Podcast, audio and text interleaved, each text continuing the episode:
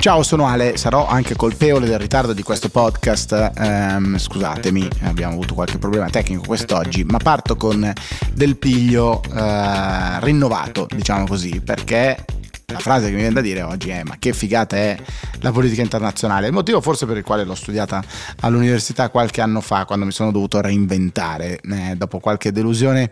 professionale. Ebbene, è una figata la politica internazionale, cioè quello che succede fra gli stati, la negoziazione necessaria e soprattutto l'importanza di avere un piano. Allora, andiamo con ordine. Questo ritardo del podcast ci aiuta da un certo punto di vista, perché nei giornali cartacei ovviamente quest'oggi non c'era, ma lo trovate invece sulle versioni online nei siti, la notizia ovviamente dell'accordo raggiunto a COP a Dubai. Non se lo aspettava nessuno, e invece nell'accordo finale c'è per la prima volta l'idea di abbandonare, seppur in maniera progressiva, ordinata e equa, i combustibili fossili. La parola che viene usata in inglese è transitioning away anziché phase out, però insomma è sicuramente un risultato importante, perché era partito con grande scetticismo questa ennesima conferenza, soprattutto perché appunto organizzata da un paese produttore di petrolio, e invece la sorpresa iniziale con un fondo di quello per il loss and damage, ma che aveva una dotazione particolarmente piccola in realtà, cioè qualche centinaio di milioni di dollari, quando invece i danni sono nelle centinaia di miliardi. Questo invece è sicuramente una decisione importante, che soprattutto si porta a bordo tutti quei paesi arabi e produttori di petrolio che ovviamente accettano un wording, una formulazione del testo sicuramente a loro magari indigesta potenzialmente, ma che ha una grande valenza politica. E la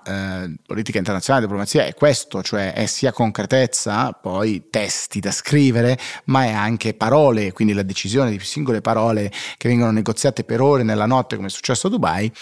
E poi è anche pressione dell'opinione pubblica che cambia, ed è quello che sta succedendo invece negli Stati Uniti, e soprattutto con l'amministrazione americana di Biden nei confronti dei due fronti. Biden ha avuto il pregio, diciamo così, sicuramente quello che lui farà valere in campagna elettorale, cioè di aver terminato la lunga guerra in Afghanistan, seppur nel modo, diciamo, disordinato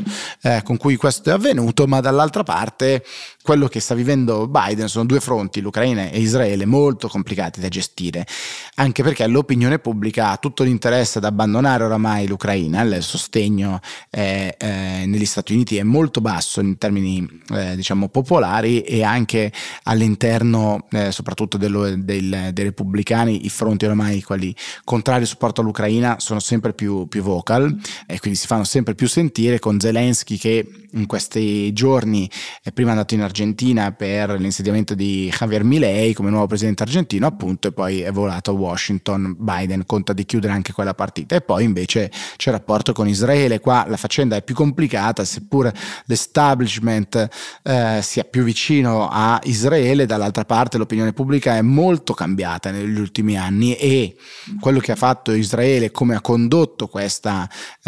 offensiva che ha risposto all'attacco terroristico del 7 di ottobre, ha allontanato di molto l'opinione pubblica da Israele. La intensità sicuramente dei bombardamenti, le immagini drammatiche che arrivano, le Nazioni Unite che sono incapaci di agire, e questo, come dire, non lo scopriamo certo oggi, della oramai inutilità, insomma, del Consiglio di sicurezza delle Nazioni Unite, bloccate dai veti, l'ultimo proprio degli Stati Uniti, e con le Nazioni Unite e il segretario generale che continua a dire una situazione drammatica, uno su due a Gaza che soffre la fame. Oramai sono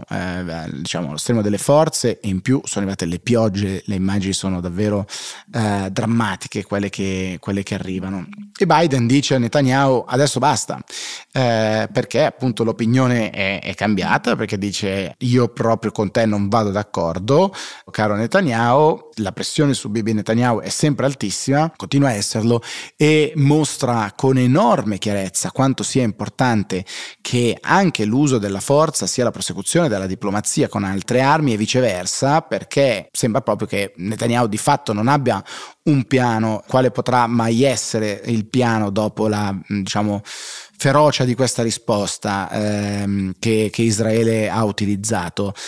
Difficile pensare che ci possa effettivamente essere un soggetto che nasca, che possa effettivamente dare corso all'opzione dei due stati dopo quello che sta accadendo. Mentre Netanyahu tra l'altro va avanti con le operazioni anche di allagamento della rete di tunnel, come sapete, che sono stati realizzati da Hamas a Gaza, e questo impiegherà delle settimane, tempo che Biden non ha nessuna intenzione di concedere. Quindi c'è la politica internazionale che preme, politica internazionale che consente anche l'uso della forza per rispondere, che consente l'uso della forza per il mantenimento dell'ordine, ma dall'altra parte è la politica internazionale che preme anche per eventualmente i cambi e velocizzare i cambi di regime, come è ipotizzabile succederà quanto prima anche in Israele, e la politica internazionale che deve tenere conto e deve negoziare sulle sfide, quelle climatiche ad esempio, che sono mondiali, ovviamente pressanti. C'è un cambio, c'è il tema del prestigio anche degli stati. Sicuramente gli Emirati hanno avuto grande prestigio nell'organizzazione di questa COP e di ottenere dei risultati contro ogni aspettativa. Dall'altra parte c'è anche un tema gigantesco, e ne parla ad esempio Chicco Testa quest'oggi sul Foglio, e cioè la dipendenza non solo energetica ma proprio economica di molti stati produttori ed esportatori di petrolio, e non pensiamo solo alla ricchissima Dubai e i paesi d'intorno, ma pensiamo anche a paesi in condizioni molto diverse, dalla Libia a paesi del Sud America ad esempio. Questo è sicuramente un tema gigantesco, perché quello che si chiede è non solo il cambiamento appunto del mix energetico e del modo in cui noi facciamo funzionare le nostre economie, che vale sempre la pena ricordare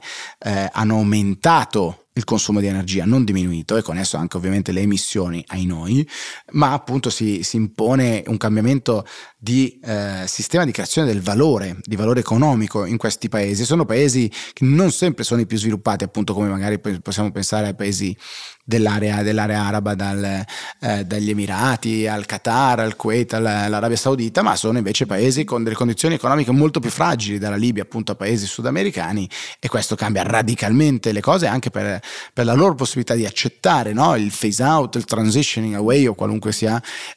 diciamo queste definizioni che si vorranno usare, ma è l'imposizione per loro del cambiamento di metodo economico. Dall'altra parte è quanto rapidamente il sistema economico può effettivamente cambiare, perché se è vero che tutti vogliamo cambiare e che non vogliamo più che ci sia il livello di emissioni attuale, però dall'altra parte l'80% oramai circa della nostra economia gira ancora su base di combustibili fossili, che sia il gas, che sia il petrolio, il carbone, e questo ovviamente è un problema e non è una cosa che possiamo spegnere domattina e tirare sull'interruttore, diciamo così, delle rinnovabili, perché come sappiamo le rinnovabili non sono costanti, non sono programmabili, eccetera eccetera eccetera, e poi non sono sufficienti per soddisfare il fabbisogno. Qua entra il tema nucleare eccetera, e questo ovviamente è la grande sfida. C'è una lunga intervista a Descalzi, il capo dell'ENI, su Sole 24 Ore di oggi. Devo dire, non forse l'intervista più complessa, ecco, che Descalzi debba mai aver avuto come sfida personale e professionale, perché è piuttosto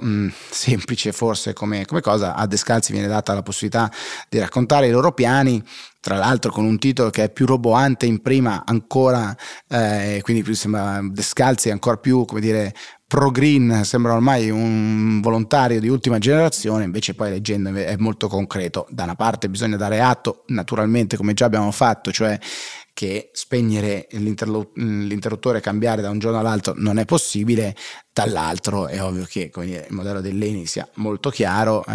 seppur ci sia una progressiva diversificazione, ma diciamo le strategie in termini di investimento dell'azienda e anche in termini di ricerca sono abbastanza evidenti, seppure esistano dei progetti. Forse si poteva fare qualche qualche domandina in più, insomma. Però portiamoci a casa l'accordo da Dubai, che sicuramente è importante.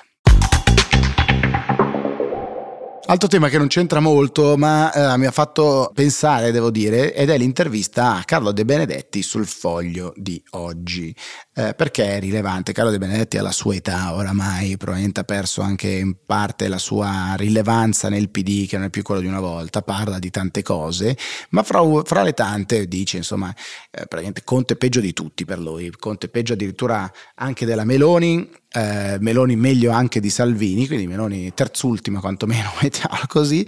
ma fra tutte le cose praticamente De Benedetti fa sua la tesi di Calenda, e cioè quello per cui John Elkan avrebbe comprato Repubblica per mascherare la propria uscita con Stellantis dall'Italia, quindi questo processo di deindustrializzazione. De Benedetti usa le parole di Carlo Calenda, pari pari sostanzialmente, perdona, mettiamola così, prova a riconciliare con i figli che avevano pensato e realizzato, insomma,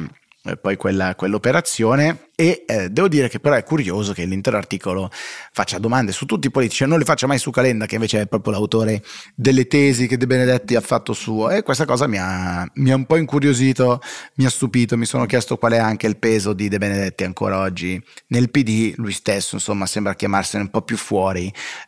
dice di non trovarsi un granché, di non vedere come dire, grande rilevanza in Elish Line, seppur non vuole attaccarla più di un tot, ma lo fa limitatamente, dicendo che è abbandonata, un po' lasciata da sola a se stessa. Ecco, questa l'intervista di Benedetti fatta da Salvatore Merlo, interessante, ma forse un po' monca, chissà perché. Scusate ancora il ritardo, domani ci sentiamo alla solita ora. Ciao.